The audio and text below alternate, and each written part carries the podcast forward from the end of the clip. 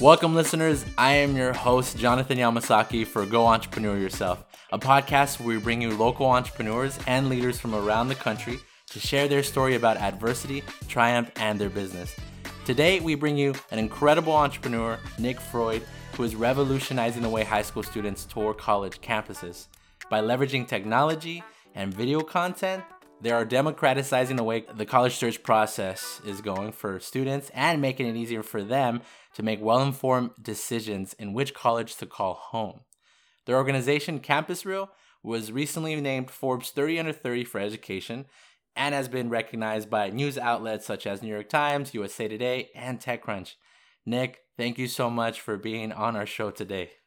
Yeah, of course. Thanks for having me, Jonathan. I'm excited to be here. Yes. So before we get started to the questions to hear more about your business, we actually do a little icebreaker and I call it Fast Five.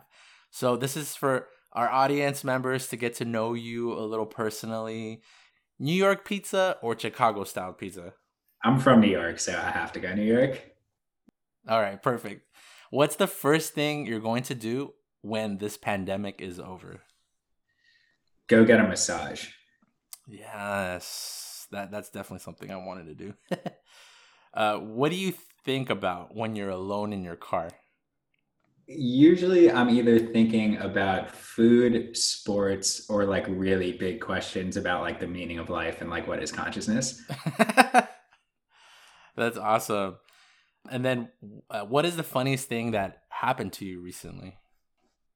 I mean, recently there hasn't been too much funny stuff going on because we've been locked down. I guess this wasn't so funny, but it was like, I guess if there was a third party perspective, it would be funny. Our grill lit on fire last week when we were barbecuing. And me and my oh.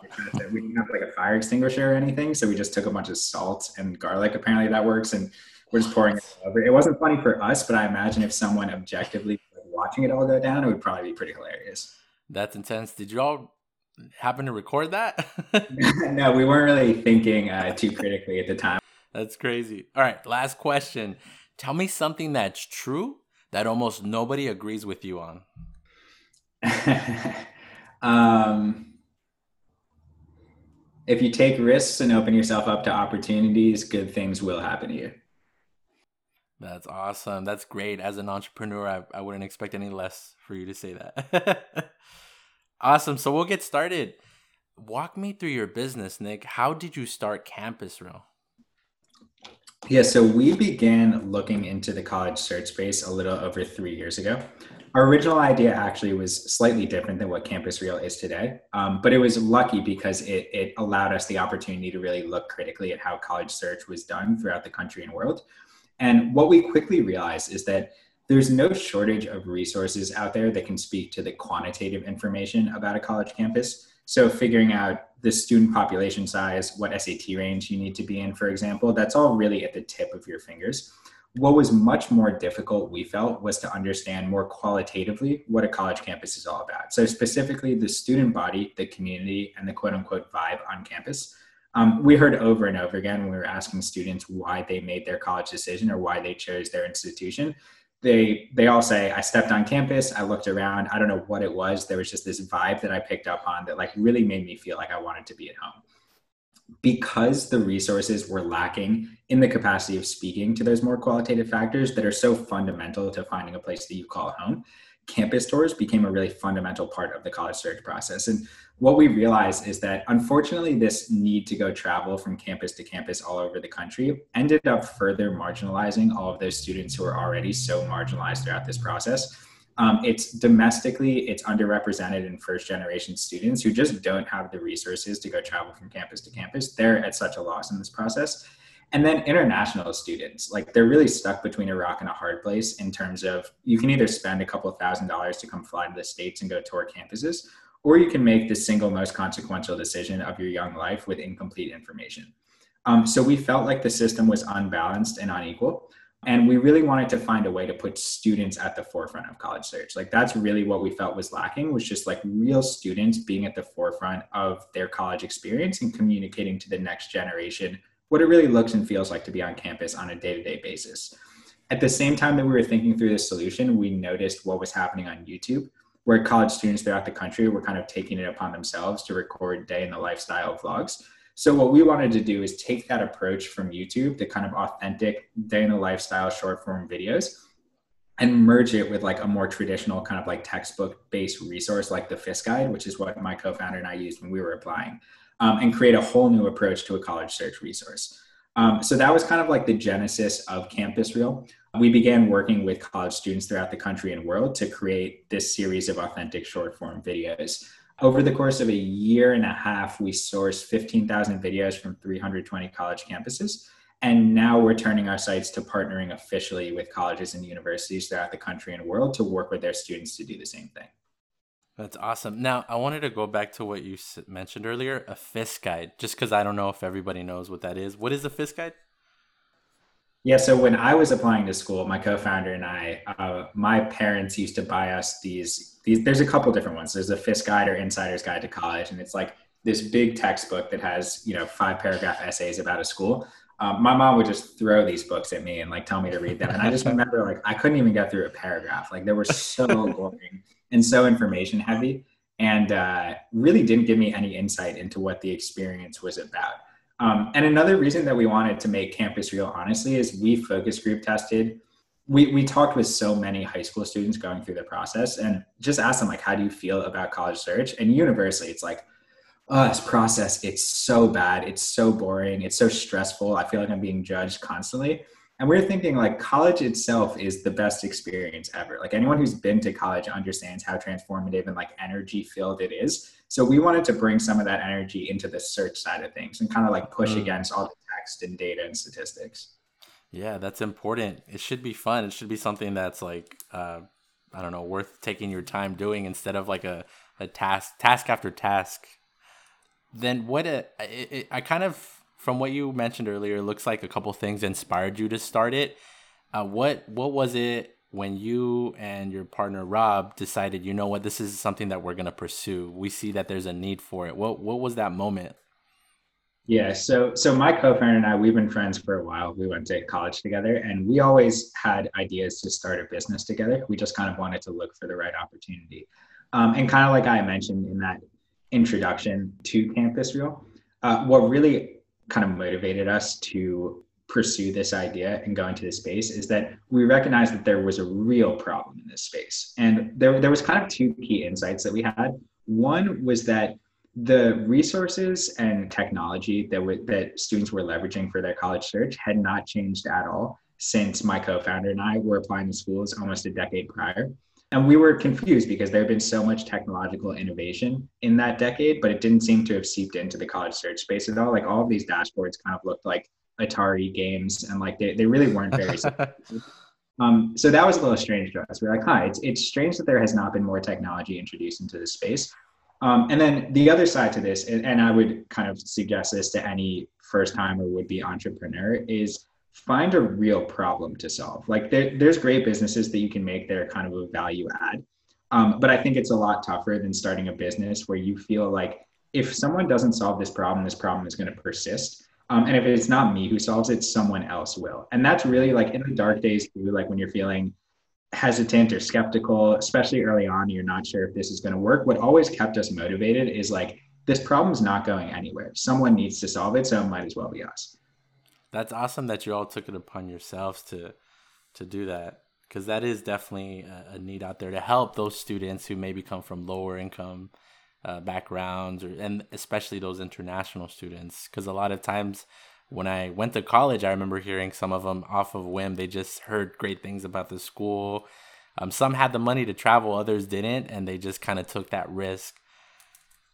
Now, how did you get the funding to jumpstart your company? Because I imagine, I, I think I remember hearing somewhere that you raised up to a million dollars, and I think some of the f- funding was seed money from uh, some sort of program at, at Colgate University. So Colgate has an entrepreneurship contest that they do every year based out of their entrepreneurship program and fund. So we applied to that in the summer of 2017. Um, and we won it that year, which was great. It gave us a little bit of seed funding. They gave us $13,000 and they gave us access to an incubator. Um, but most importantly, it was just kind of like a vote of confidence, approval, or legitimacy that we needed to really go full time with the project. So my co-founder quit his job. He was a consultant Ernst & Young. Um, I had just been bartending in the city. I had just gotten back from traveling for the past couple of years, and we we put our heads down and started doing this full time. Um, that thirteen thousand dollars really got us through the proof of concept phase. And we've always been of the mindset. I think we take a, a, a slightly atypical approach to fundraising, where there's one school of thought where it's like get as much money as you can as early as you can. Like if people are willing to give you money, just take it because you don't know if that's going to be the case a month or two from now. Mm-hmm. Um, we never raised money that we didn't know what we were going to do with. So we, we raised mm-hmm. it mm. very um, so that first 13,000 was really for like kind of proof of concept to see like if this idea resonates with people to give us some more time to look into the space. Then we raised a really, really tiny round from really family, but like friends and family. There were a couple other people in there to kind of get us to like a, a, minimum minimum viable product to put in front of people and they were gravitating towards it. So then we raised a slightly bigger amount of money to kind of like build out the platform and start put it into people's hands and they really really gravitated towards it. Then we raised a slightly bigger amount of money to kind of like get users onto the platform really introduce this into the space. And we've just kind of been doing that uh, sequentially over time as our needs shift and change from a financial perspective. Mm. So, so I started with seed money that gave you all the confidence to show that this is something that people are actually looking for, and then with family and friends, what what was it that where along the lines? Because it look it seems like different tiers of when you're getting funding for to to really help jumpstart the company. One was the money really helpful towards the company, and how were you able to get that money once you got some of that backing? Yeah, so it's never been a case of like we need to inject cash into the business to be able to accomplish anything. It's really just been mm-hmm. extending our runway. Um, so the same way that we've been really mindful of only raising money that we need and not raising too much, we've been really, really, really mindful of keeping our burn as low as possible. Um, and that's been like I think one of our real keys to success. You know, our burn has not gone up more than five thousand dollars in the life cycle of the entire company running. Wow, um, that's been really intentional, and and I think it's allowed us to kind of raise money in the way that we need. So it's not we weren't raising you know two hundred fifty thousand dollars to like pump 150 grand into paid marketing or something to bring on people. It was like this company has legs. We know what we need to accomplish for the next six months, and we just need some runway. It sounds like you all are making uh, money work for you instead of uh, instead of you working for money. yeah, that's incredible.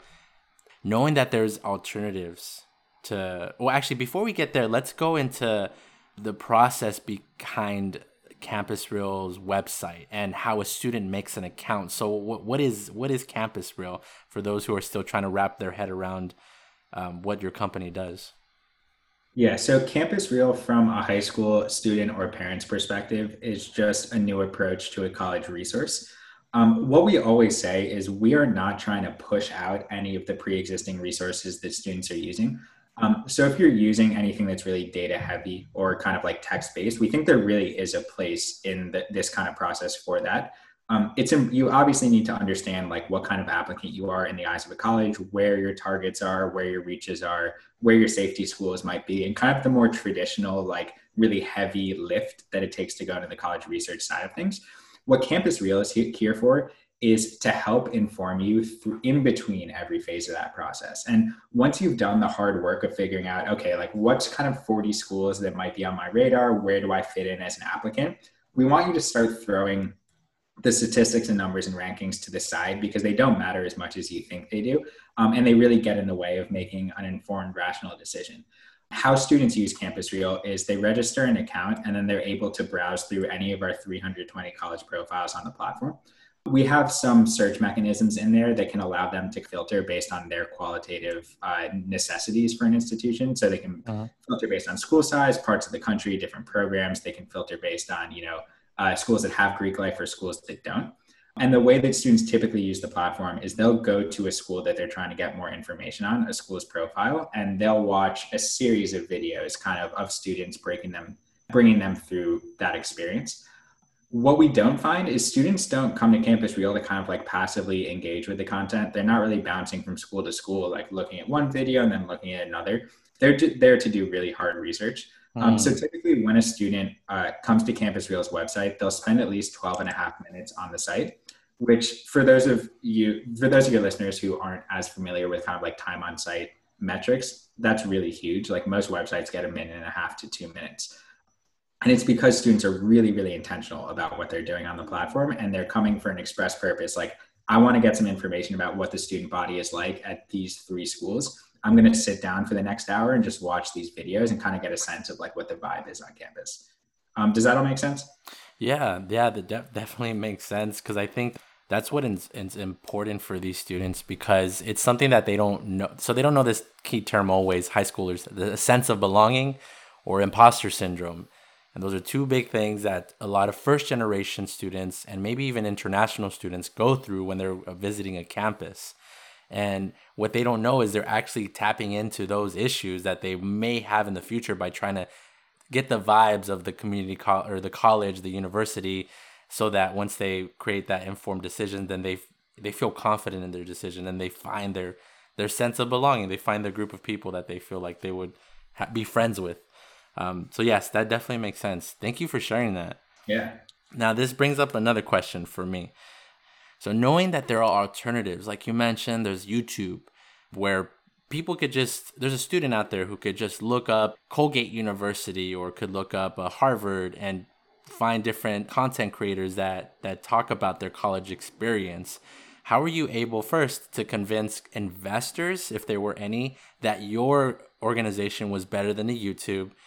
And also how are you able to convince the students themselves to use your platform as opposed to maybe youtube or a friend or someone else that they could ask about the the vibe on campus so Campus Reel is a resource first and foremost, and that's always what we lean into and kind of try to articulate to people. It's incredibly purpose built. So what we realized on YouTube, there there was two things with YouTube um, that we realized were really limiting factors. One is there was only really content for like the top twenty ish schools, um, so you couldn't get content from kind of like a, a school that you maybe have never heard of in the middle of Ohio, where you do have content for that on Campus Real. Um, but more importantly, the, stu- the, the students who posted on YouTube, there was no structure or kind of purpose to what they're doing. Um, they just felt compelled to create some video content for better or worse. What we wanted to do is take that approach, like authentic, kind of fly on the wall, day in the lifestyle content, but really put a lot of structure behind it. Um, so all the students that we work with, they're not, we don't just tell them like go make some videos and post them to campus reel. We give them a ton of guidance on what it takes to be effective on a platform like this.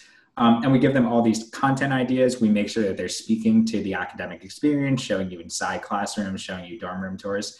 Um, so everything on Campus Reel is purpose built and meant to be in the capacity of a resource, not just entertainment. So I think that's the core of what separates us from something like YouTube. Yeah, and I, I think I remember seeing your website that you also have paid like student like ambassadors for Campus Reel.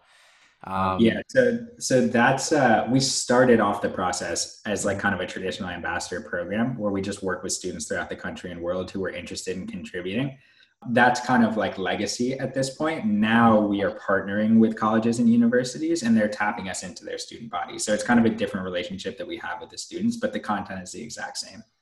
Yeah. So then, because of the pandemic right now, your your business is in the best place possible for students to use as a resource for when they're looking into college campuses because they're not allowing a lot of college students to do uh, campus tours or they're not allowing to be in person so because of the current uh, economic and and pa- the trends going on right now in the country how have you been able to leverage that to be able to create these partnerships with these universities and business partners so you're exactly right. The students and parents who have been trying to navigate this process are at a huge loss, obviously, because they're unable to travel from campus to campus. And it's such an important part of the process. So Campus Reel has kind of emerged as like the go-to platform to really get a sense of what the community is on a college campus. Um, but on the other side of the equation, you know, colleges and universities do so much to get their brand and messaging out to prospective students. They're they're spending so much time trying to like bring their experience to life and really like make it so that students who might not be aware of their institution but who would be a great fit can stumble across their brand can get a sense of what the community is all about and maybe like kind of shift over and make a decision to the institution that may not have been on their radar the way that colleges typically are able to get their message out there is there's a lot of in-person conversations that are happening. Um, so there's fairs you know they're sending reps all over the country and world to be able to talk to students in person. Students are coming to travel to campus which is a great opportunity for admissions office to be able to get their message out there and just communicate with the students. All of those conversations are unable to happen at this moment. So what colleges and universities are really working through right now is how do we take all these conversations that were happening in person and make them happen in a virtual digital ecosystem. One way to do that is to set up live events where they're kind of like communicating directly with the students. But that's logistically tough and it's only one side of the equation. The other way that you can do this is through video content, authentic video content of students speaking to the experience and really allow your community to be at the forefront of your digital presence and brand. And that's what Campus Reel is able to do for our college partners. That's awesome. What has it been like building these relationships with these universities? Because I imagine before the pandemic, maybe the volume of like partners wasn't as high as maybe it is now, or you could tell me if, if I'm wrong. Yeah, no, you're right. It was, uh, we got a big push from the pandemic itself, but we were also, you know, the timing kind of worked out pretty fortunately for us. We, we weren't putting a ton of emphasis on the college partnerships at that time in the company. We were really focused on serving the students and parents who were engaging with the platform.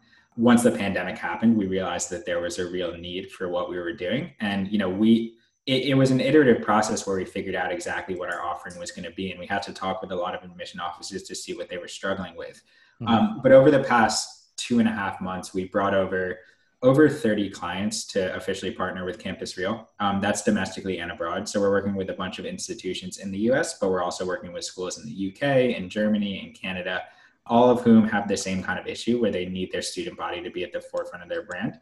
Um, the partnerships and relationships that we've been able to establish are, are, it's been amazing, honestly, so far. And what I really like about what we're doing with our university partners is I think dissimilar to some of the other vendors in this space, colleges and universities, they're not really like purchasing uh, goods and services from us. It, it, really is a partnership, and they're just as involved in the process as we are. Um, and we're sitting side by side with them to make sure that we have the best outcomes uh, from this video creation. So that's what's been really exciting. It's been like kind of sitting on the inside with these admission offices talking through what their digital and video strategy should be and then being front and center as they try to execute um, on their objectives and kpis what is uh, kpis key performance indicator. So, so it's essentially like it, it's a way to quantify success. So if you, you're not entirely sure what you're trying to get out of something like if it's not just directly tied to revenue yeah. ways to kind of uh, indicate that you're performing um, so one way a college could look at it is like the amount of video sourced. One could be the amount of students that are engaging with the content. There's a lot of different ways to quantify it, and we want to work with them through any of their KPIs. Okay, that that makes sense. With uh, everything shifting to a virtual space compared to the traditional face to face, how have you been able to support that influx of of people engaging with Campus Reel? And maybe you've been, already been able to do this because you've always been virtual but uh, I'm I'm imagining now there's more students that are like logging in, creating an account on your website. We've assumed that Campus Reel was going to blow up at some point from the day that we started it in a good way. Like we, we assumed that at some point this thing was really going to go viral and pop off. I think a little bit was like kind of unabashed confidence. And the other side was we really believed in what our product was. Um, so we've been built to scale from day one. Like that was always, we've always had questions. Like at any point we were wondering if like we would get, you know, some press or something and the whole thing would just kind of explode or if it would just kind of take off in a way where you see some tech, tech platforms kind of taking off. So we've been thinking about being able to handle demand and scale from day one. Uh, so we had all the structures in place to do so. We didn't know when the timing was going to be, but mm. it hit. We were very prepared for it. Yeah if if you can travel back in time, back to the day that you're, you know, maybe presenting on this startup, getting seed investing, or uh, you got the seed investing and you're starting to use that money for different things. If you had 15 minutes to talk to Nick, what lessons would you communicate to save yourself the heartache and mistakes? Yeah, well, luckily we got really great advice. Like we have a ton of really amazing mentors that we've been leaning on since day one. So I think a lot of we haven't made honestly that many mistakes and i think it's because we've just had such a great circle around us. So i mean just the fact that i'm here today i don't think i would tell myself to do anything differently. I think some of the points that i've learned that i would want to recommunicate to myself mm. is like i was telling you earlier like keeping your burn as low as possible i think is the most important thing. Don't spend any money that you don't know what like that doesn't seem very purposeful and that's not working towards what you really need as a business um, and from the same point approach fundraising from that perspective um, and then i think like on a high level what i would tell myself is there's so much bad advice out there. Like there's so many people who have never run a company before who give you advice on how to run a company. And at the time, you don't have enough information to know that what they're telling you isn't uh, effective or helpful.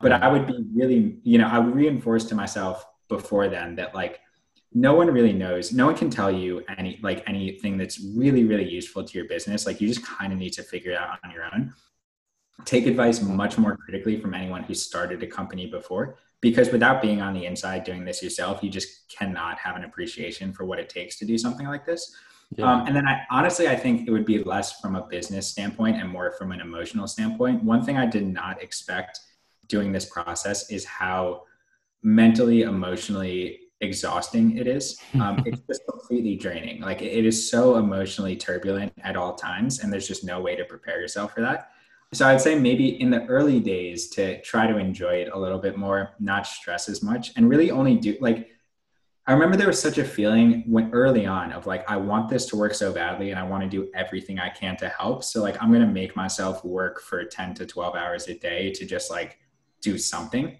Um, and 95% of what we were doing wasn't worthwhile. So really focusing on making sure that you're not just like trying to get the feeling of being productive and actually being productive. Uh-huh. I think uh-huh. goes a really long way. Um, and then just like trying to understand how important mental sanity is to this whole thing and how stressful it's going to be.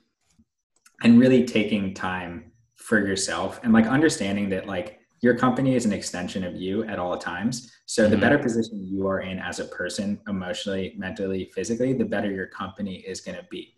Um, so it's not like lazy or selfish to take time for yourself. I think it's completely crucial and part mm-hmm. of the process. Um, yeah, I mean, I probably want to sit down with myself for like two hours and really get into it, but I, I guess that would be a good starting point. That's awesome. I, I, there's a couple things that you brought up that I that just brought up another question because I think this is not a question people often ask. What entrepreneurial tricks have you discovered to keep you focused and productive in your day to day busy schedule? So I, was going to say, from a mental health perspective, uh, I, I took up meditation a little bit before I started the company, but it's become so crucial to to just being able to be successful because again this thing is so stressful and you're just living in uncertainty like you're kind of just living in chaos and it's really destabilizing if you're not kind of cut from the right cloth um, so the ability to kind of like chill out decompress like gather your thoughts i think goes such a long way. Um, i pay more attention to mental and physical health now than i ever have. Like i make sure i'm eating right. I make sure i'm getting enough sleep. And and kind of to my point earlier like understanding that my company is an extension of myself and my co-founder for the most part and if i'm not in a good place mentally physically emotionally the company is not going to be in a good place mentally physically emotionally. So that's one thing that i would emphasize. And then the other thing that i think we've learned and it kind of ties into my previous point is um, it's become really clear to me that there's a, a difference between the feeling of being productive and actually being productive and producing something and i think in this kind of like silicon valley like optimize like get after it grind culture what people are chasing is that feeling of being productive like mm-hmm. wait 6 a.m like doing the two hours of workout like grinding through the blog posts and typing and you know doing all this stuff um, and what i've come to realize is like if you're working smart you should not have to grind in that way. And if you're not chasing the feeling of being productive but actually trying to be productive you you realize that there's much more efficient ways to do things while you won't get the feeling of like cranking out a 10 hour day the same way. You'll accomplish five times more than what you would have in that day. So that's all a long way of saying that anything that you can automate away automate it away. Because um, there's ways to pretty much automate everything and then the other thing that i would suggest that i think is really important is do everything for the company in the beginning like do everything until you physically just don't have enough hours in the day to do it and then start hiring it away and then start looking for support. Um, but you want to be down and dirty, like in the weeds, learning every single facet of the business. Once you get in the weeds, you'll learn that you can automate away like most of the jobs that you thought you would have to hire for. And then what emerges at the end is like a couple key roles that like you really need to bring on the team to help you scale. Mm-hmm. What is something that you didn't you least liked about developing your business that you said, you know what, I'm gonna I'm gonna hire someone for this because I can't do this anymore. There's got to be something maybe, or maybe something that took more a lot of your time that you felt like oh, I, I definitely need to get somebody for this. Yeah, well, it's part of it is about uh, skill sets. Like my my business partner and I are not really technical. We both have an okay understanding of how to kind of develop, but at the very beginning, we had to hire away all the development. Like we weren't going to take that on for ourselves. And then we essentially didn't really hire anyone for like three years straight. Like it was basically just me and him, and we had some outsourcing. We had some people helping us with design work. Mm-hmm. Um, now we're at a point where our time is just becoming much more stressed and thin and we need to think like what we can take on and what we can't there's when you take on new clients if you're doing something that's b2b there's just like a lot that goes into customer success and keeping your clients happy and it's like mm-hmm. probably the single most important part of doing business outside of even what you're delivering for them it's like making sure that their concerns are heard that you're on you know you're on call at all times that you're able to deliver when they need something in real time so that's what we're looking for right now. Like we want to hire just a rock star team of people who can really help us manage these relationships so that my mm-hmm. business partner and I are freed up a little bit more to kind of think more big picture and, um, you know, move the business forward. What I've grown a real appreciation for even recently is mental bandwidth as opposed to physical. Like there's always more hours in the day and you can always do more work. And if you're working smart, like you shouldn't have to work 15 hour days, but mm-hmm. you can mm-hmm. only stay focused on so many things. Um, and that's really what I try. What I try to get off my plate is not workload; it's like mental load. That I just need to get off my plate so I can start thinking more creatively about the things that are more important for the company. Yeah, going back to what you said of how to automate things to just be as productive as you can be. What do you? What are some examples maybe of things that you've automated for yourself to help you be more productive? Yeah, I mean, it's if you got under the hood of our company, I think you'd see that like basically everything that we do has a level of automation to it. There's so many tools and resources and softwares out there that are trying to help small businesses be productive. Um, so simple things like you know, if you want to do, here, here's an example. So uh-huh. I. Uh, uh, Steve Jobs' is autobiography I read a year or two ago, and there's a chapter in it about him kind of like one of like how he was differentiated as a youth in terms of like being really scrappy and proactive. There's a story about him like kind of going door to door to people that he was interested in working with and cold calling them on the phone and he would make like 45 calls in a day and like finally got exposure and that kind of thing uh-huh. um, and that seemed really crazy at the time like you know he's spending 10 hours a day calling people we can send 15000 emails in an afternoon um, and you know have 20 times the return from what Steve Jobs was able to do from his like kind of cold calling grinding efforts. Yeah. So that that's how we think about it. It's like mm. there, there's this idea of like sweat equity, and that's what differentiates entrepreneurs from non-entrepreneurs. Is like they're willing to put in the time, they're willing to like grind out, you know, 20 articles that they're writing themselves and like knock on doors and cold call people. I think that that's kind of the way of the past, and there's just all these mm softwares and systems that are allowing you to do that at scale with no additional effort on your own mm. part. And I think that's important because uh, sometimes people get so infatuated and sexualize the grind. Like it's really, I've seen, I've met a lot of friends and people who like are always grinding and grinding, and, and I've never heard them just be at a point when they're at peace and i think that's important like you mentioned working smarter. That's so so important. And i think I, I was like kind of fell victim to this in the beginning of of starting the company. And i think when you're first becoming an entrepreneur like you're looking at all this kind of like tim ferriss stuff and like all these people who are like working with entrepreneurs and trying to figure mm-hmm. out okay who do i need to be to like be an entrepreneur and what does it take and what emerged is that like grind culture. It's like yeah you just got to grind it out and it's like sweat equity and like you know you got to work hard. And that's obviously a component of it. That's an that's a component of being successful at anything. Like you need to be able to work really hard.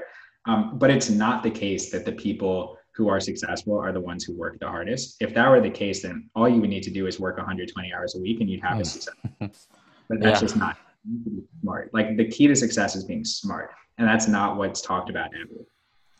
Right now, I, you mentioned earlier that um, because you've gotten guidance, I guess you have I don't know if it's a confidant or just like your your uh, what they call it your your board of trustees or board of advisors and these mentors have been able to really help make sure that you're always on the right track for developing your business, how do you value mentorship? How do you use it to gain an advantage? Because it seems like that's what really helped you.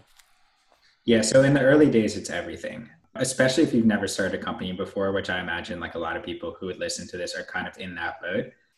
I think it's a good opportunity to really humble yourself. And you know, we we weren't like this. Like we were kind of like brash, confident kids and felt like we had it all figured out. But you just you do not know any like you just don't know anything. Like I, I talk to so many people who are first starting companies and it's just like I, I see myself in them and you kind of see like the wide eyes and like everything's really heady and like kind of narrativized and like they've convinced themselves of this argument, but that's not a business is not an argument. It's like just really like getting in the weeds and doing the thing.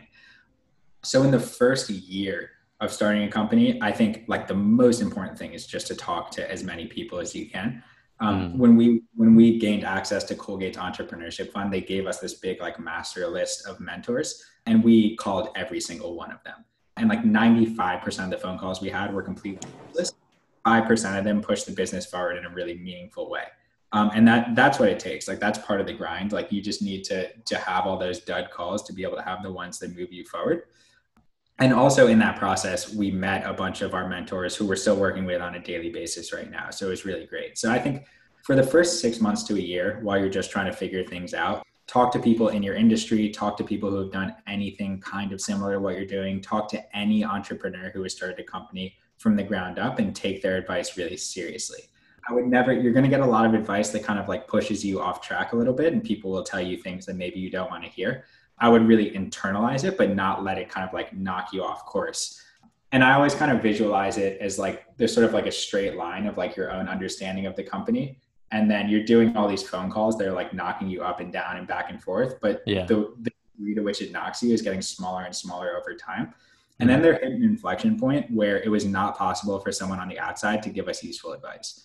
And that happened mm-hmm. after about a year or two. And it's just because I, think it probably happened honestly once we hit the kind of like 10,000 hours of thinking of this thing. Like nobody has thought about this company or this industry or this space or the opportunity more than my business partner and I have. So it's just not possible really for someone to give us any kind of like big advice about the company. So now when we look for advice, it's about things that either is like very industry specific. So like we want to talk to people in education who just like have an understanding of the whole ecosystem that we don't, or it's about later stages of running a company that we just don't really understand as well right now. So like stuff related to fundraising and you know growing and becoming more legitimate. That's incredible. I I wouldn't have thought of that. Like, okay, I I've gotten enough advice from everybody. I think I'm good. I think I know where to start because I don't know. I feel like some people get stuck in the uh, rabbit hole of just finding information and just keep asking different people. But I think that's where we have to decide for ourselves when it is that we're gonna just launch this thing or because if you don't then it's just gonna be lost in in the weeds of just trying to do it like you said going back to it's just gonna be the grind of of trying to like just get that information or, or work on it where you're not like putting it out there for people to see so then that brings up a good topic like what were some struggles in the beginning of launching campus reel a couple years ago that you've noticed and you've been able to overcome yeah, so I think th- there's struggles along every phase of a startup, and I think like every company kind of goes through a similar process of like you have a concept, and then you kind of want to like prove out the concept and just like make sure it kind of like vibes with people. Mm-hmm. Um, you start to build out an MVP, a minimum viable product. Um, that's a phase that I think is really, really tricky. It is kind of like um, figuring out what is the lowest touch, least cost intensive way to create value that I can put in front of real people and get an objective understanding of if they appreciate my product or not. That part of the process is really tough. But if you can get a clear, a, a, enough confidence that like you have a product market fit to some extent, then I think that's time to put your head down and either commit 100% or fall back because like there's no going back after that. And then what emerges is essentially like a series of sort of like two sided marketplaces or like two sided problems where it's like, I need to provide value to this stakeholder. I don't have the value yet. In order to have the value, I kind of need the stakeholder to be bought in so that I can provide the, the value to that. So you have this whole like air of like a problem. entrepreneurship from my perspective is literally just like problem solving on a micro and macro level and like we've been over the past four years we've been solving this like big macro problem of like how do you introduce a resource that like brings students to the forefront and then work with colleges but every day there's all these little micro problems and it always kind of feels like it's this idea of like a two-sided marketplace marketplace or a two-sided sort of like equation where both of the parts of it are so necessary for each other, but they don't exist yet. And you can't make one without the other. So how do you bridge the gap and bring them together? So I know it's a little bit vague, but that that is kind of like the core of what every problem is for us. No, no that's good food for thought. I like that because that's that that's something that entrepreneurs should think about is eh, their the problem. What's the issue they're trying to solve, and if it's big enough for people to really get behind, depending on how big they want to get because some people maybe they just want to start up a mom and pop shop and something or maybe they want to just do something local or nothing is national. Um, so that's something that that's still great.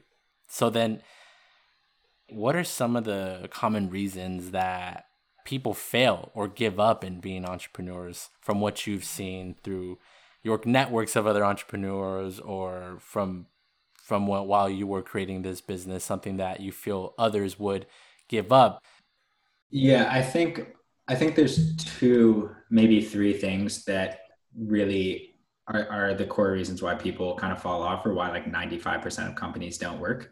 Mm. Um, the first is kind of to what we were talking about earlier the difference between creating a, a product that's a value add versus solving a problem.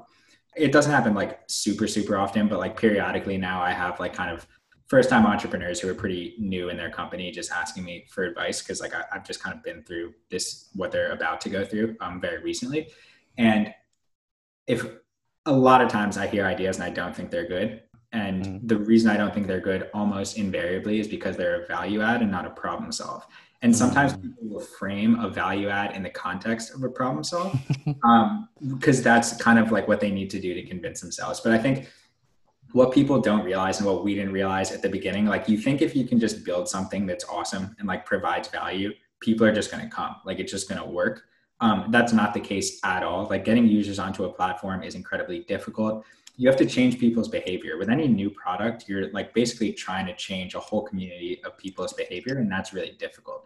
Um, so like all the mm-hmm. time like i have people coming to me with ideas for mobile apps that they want to create about like you know how to help when you're traveling or you know something along these lines. And i always say like look at your phone right now. How many apps do you have on it besides like facebook instagram and maybe like something that helps you order food? Like when was the last time that you just downloaded an app that like you use all the time?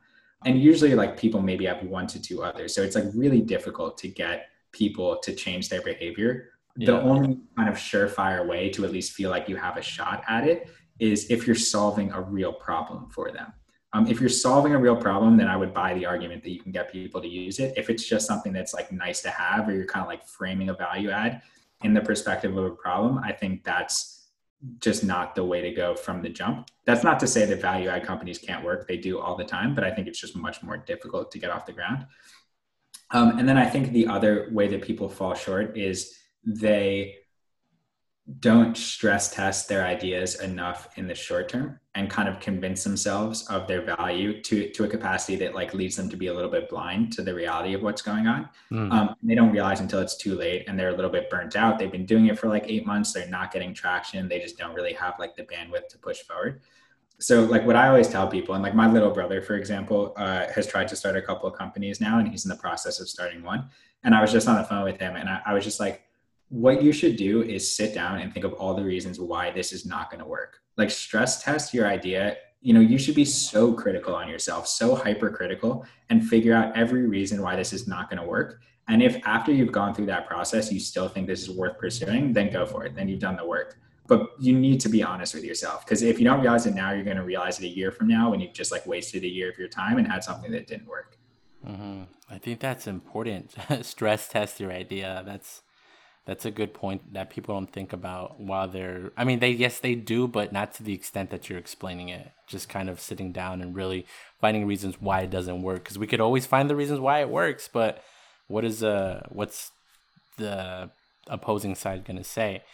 Um the other person there's another person on the opposite side of like maybe your business that will say hey a, a virtual experience is never going to be better than an in-person experience when a student is trying to see whether or not that campus that, that college campus is where they belong. How would you respond to that? Yeah so it, it's a it's a good question. It's different than what you've asked but it's a similar answer to what i've said before. Um, we're we're not trying to push out any resource any system any mechanism that students are looking to get exposure to college campuses. Anything that a student finds valuable I, like that's great. Like if you find textbooks really valuable use textbooks. Like that's that's amazing. There's no replacement for visiting a campus in person. Even though I, I run a company that's like quote unquote a virtual campus tour there's mm-hmm. no replacement for visiting in person. That being said uh, there's no limit to the amount of data that you should be considering when making this decision. And what, what we're trying to do honestly is just put more new data into the system. Like in on some level we look at each video it's just a data point and like while it's not a number a statistic or something that you can really point to it's a data point of like okay the library late night feels like this. Like that's kind of good to know. Like this is what game day is sort of like. Like this student feels like the campus lacks adversity. Like that's something i didn't know before. That's that's a good new data point. Um, mm-hmm. so i see campus reel as complementary not competition to any other mechanisms that students are using to get information and yeah, we're just trying to do something really differentiated mm-hmm. and a new part of the equation that people hadn't before. But whatever students find valuable, again, like we just want this process to be easier for students because it's just so bad right now. Honestly. Yeah. awesome. Thank you for that. So we're coming close to the end of this interview and everything you've been saying is great, honestly, because I feel like it's another way of thinking through problem solving when students and aspiring entrepreneurs are trying to develop something because that that's part of like what the name is for this podcast is go entrepreneur yourself because not enough people are acting on their on their ideas and i think a lot of a lot of times people sit on them. So what piece of advice would you give aspiring entrepreneurs or college graduates who want to become entrepreneurs? Yeah so i think there's there's two things i would say. One is be sit down for a little bit and like be honest with yourself or just ask yourself the question like why do i want to be an entrepreneur and like why do i want to start a business?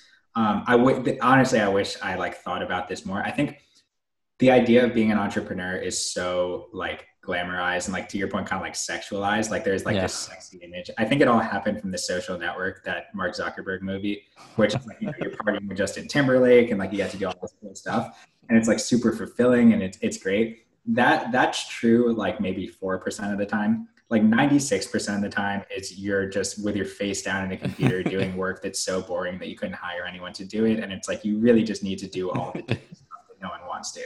Um, I, I would just like one like and this is what i say to my brother all the time like running a company is really fulfilling. I, it's not fun really on a day-to-day basis. Sometimes it is a lot of times it's really tough. So just like I would get rid of the idea that like this is going to be like a break from corporate life and like I'm going to be my own boss and it's going to be like I'm just going to be on these private mm-hmm. jets mm-hmm. and do all this cool stuff. You know, like that's not really what it is. So if that's your motivation for starting a company, like you think this is just a sweet release relief from corporate life, like I don't I don't think that's a good way to go about it. Um, and then another kind of like word of caution before I get into more positive stuff is, uh-huh. and this is something I had no appreciation for at the outset, but like I think when people are starting a company, they never picture like what happens if this actually works. Like I was just mm-hmm. thinking of all the reasons, you know, this isn't going to work. Like there's no way I'm going to be able to do this. But I didn't realize is like if this works, you're going to be working on this for the next five years minimum. I would mentally prepare for five years, probably longer. Um, so make sure that like what you're doing you find interesting, that you're in a space that you find interesting, that you're kind of like passionate about it. Like sometimes I hear the a, lot of young entrepreneurs have like cool ideas for like a little widget or like a little app or like you know some uh-huh. kind of trading ecosystem or something. And it's like that could maybe work like maybe that would work. It, but is that something that you really want to like be your entire life and like define you for the next five years? So i would be like really mindful that like if it works there's a whole new set of problems that come in and things you probably hadn't considered. And then outside of like the negative side of things i would tell people that the, the entrepreneurial journey is really transformative and really defining and it gives you a sense of ownership over your own life that i don't think you can get anywhere else. But you're kind of like going into the gauntlet. So like if you're prepared to like really go into the gauntlet and be more emotionally and mentally fatigued and stressed and overwhelmed than you've ever been then on the other side of that, I think there's just a tremendous amount of self confidence that comes from that, which is incredibly important. Uh, the other thing that I think is so beneficial about going through the entrepreneurial experience is it allows you to look under the hood of like how corporate America works, how companies are structured, how people provide value, and really like people who you maybe looked up to that you thought like they really have it figured out. Like what you're going to realize is like everybody is winging it. Like no one, nobody knows what they big entities. Like they have no idea. Like you're not as far behind as you think you are. Um, and I think especially for people who are just coming out of college, like you you've been inside of this structure for so long that's kind of like preparing you for this big future event where you're like entering into this force of like adults who like have everything figured out and it's just the whole the whole like joke of it all is like no one does. And everyone's just like an old kid. You're a kid at every point of your life. Um, so it teaches you to not be intimidated by anything or anyone or, or mm-hmm. really feel like you're capable of accomplishing anything. Not just because you become much more self-confident but you just look at other people as if like they don't have anything figured out that you don't. Um, mm. that was like three or four points in there but hopefully that helps. Yeah that was great. And i really like the point that you bring up about from hearing what you said it kind of feels like i'm hearing you go through like you said the emotional and the mental. You go past your capacity and then you sort of it humbles you this experience of building this company that you, there's so many things there's nothing else that can wither your confidence. Like you you've gone through everything the highs the lows. No one else can really bring you down as much as your own as yourself in a way as as you have I feel like uh, I, have been saying this recently. I feel like the like stress receptors in my brain have just burnt out or something because I've like been on stress for so long. Like I just don't. Yeah, I, I feel much more at ease, and I think to that point, like I, have said this a couple times, but I just want to reinforce it. Like mm-hmm. the challenge of doing this is mental and emotional, and it's all you. Like it's your own mental battles and your, it's your own emotional battles. It's not really the day to day of running the business. It's the idea of being a human living inside of chaos, basically, for like years on end. Um, and that's where it gets tough. But that's where if that idea like gets you a little juiced up and it's like a, uh, like gets your blood pumping, like then maybe you're kind of the right type of person for it. Yeah, so then this brings up um, another question: is like, do you have any books or resources that's that aspiring entrepreneurs could look at? Maybe something along the line that also helped you. Mm-hmm. Yeah, so there's only two. There's actually only one like pure startup book that I found really helpful, um, and it's called The Lean Startup. Um, and I'm sure a lot of your listeners know it. It's like one of the more famous books out there. No wonder, no wonder you know about lean processing. Look at you. So that's that's and uh, that that's pretty pretty helpful. Um, and then there's this there's a book, but the idea I, I, think I didn't actually read the book. I just looked up the idea, but the idea itself is really important. It's called Dual Track Agile. Um, so that's something worth looking into. Would you say du- dual track agile? Dual track agile. Okay. Yeah. Um, and those are the only two books really that are like technical, technically about startups, like about the technical side of it that I found helpful. Um, mm. Everything else seemed a little bit irrelevant. But for me, what really helped is uh, reading things about entrepreneurs or self-made people or just like people I respected a lot. So there's this book, it's actually right above me up here called Tools of Titans by Tim Ferriss. Um, and that basically distills like these lessons learned from like hundreds of different really high functioning very successful people um, so that was really nice and then what i did actually before i started a company all with the idea of like wanting to start a company is i i spent all my time reading uh, biographies and autobiographies of people that i just felt like were kind of like good role models and like impressive people what, what i realized early on is that startup books are not that helpful because they're just like they're only relevant probably like later on throughout the cycle. So like if you haven't started a company yet, they're not going to be very helpful. And they're really just kind of teaching you like one idea, but they're spelling it out over the course of a book. Mm-hmm. Um, I found super helpful from reading all these autobiographies is learning about the type of person that you kind of have to be to be successful, or like what what for people like you know Richard Branson, Jay Z, Thomas Jefferson, whoever it is, like what what was in their DNA that like led them to be successful, and like what do I want to be leaning into in myself, and what do I not want to be leaning into? Um, and the lessons that I learned from those people, uh, dead or alive, is really what drove me to like make all the decisions that I did, and like ultimately kind of led me to be here. Wow, that's incredible. This actually reminds me of an interview I did with. Uh, there was an interview on on this podcast. Uh, he was like the the mentor to entrepreneurs, and he said the same thing where he. He, a lot of entrepreneurs they think that a startup book would always help them but it doesn't really answer that question of what what really molds that entrepreneur and it's through those autobiographies like when they're talking about themselves and and how they went about how they thought through the processes to build their business. So it's crazy how that's a common thing everyone's saying now. So there you go, folks. If you, if you want to learn about entrepreneurship, I mean, that's a great way. Look at autobiographies of your favorite entrepreneur and see how they thought and, and what they went through in that process. So, last question. Anything else I should have asked? Maybe some things that you want to tell our audience members that are listening, that will be listening to this podcast yeah, my uh, my last piece of advice would be, and it's something I, I said a little bit earlier, but I think it's a point to keep in mind is that like I think anyone who has that itch of starting a company should explore it. I think, like I said earlier, like it's really important to be mindful of all the downsides that are associated with starting a business. What I would say to anyone who's considering being an entrepreneur is like you're never going to feel ready and you're never going to be sure if the idea is right. So once you have an idea that you feel like it could exist in some world and it's something that you want to pursue, I would spend the next six months actively and passively exploring it, stress testing it, seeing why it wouldn't work, you know, getting the concept out there to other people and uh, seeing if it's something that they would gravitate to.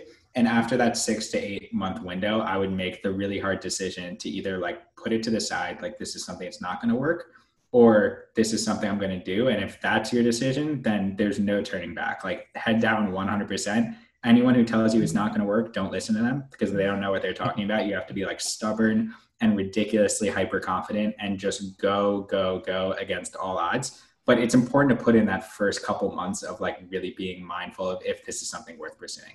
So definitely like consider all the reasons why I shouldn't do this. Once I once you've made the decision, like yes, this is something I want to do, don't let anybody stop you and just go head down. Awesome. I think stubborn is definitely a part of the secret to being an entrepreneur, being stubborn. I've seen that in a lot of people. Mm-hmm. Well, thank you so much, Nick, for being on this podcast. I really appreciate the wealth of information you brought in. And um, hopefully, we get to hear more about your, your business in the future and, and what it's going to look like. Yeah, thanks for having me. I really appreciate you taking the time as well. Well, thank you, listeners. Have a wonderful day.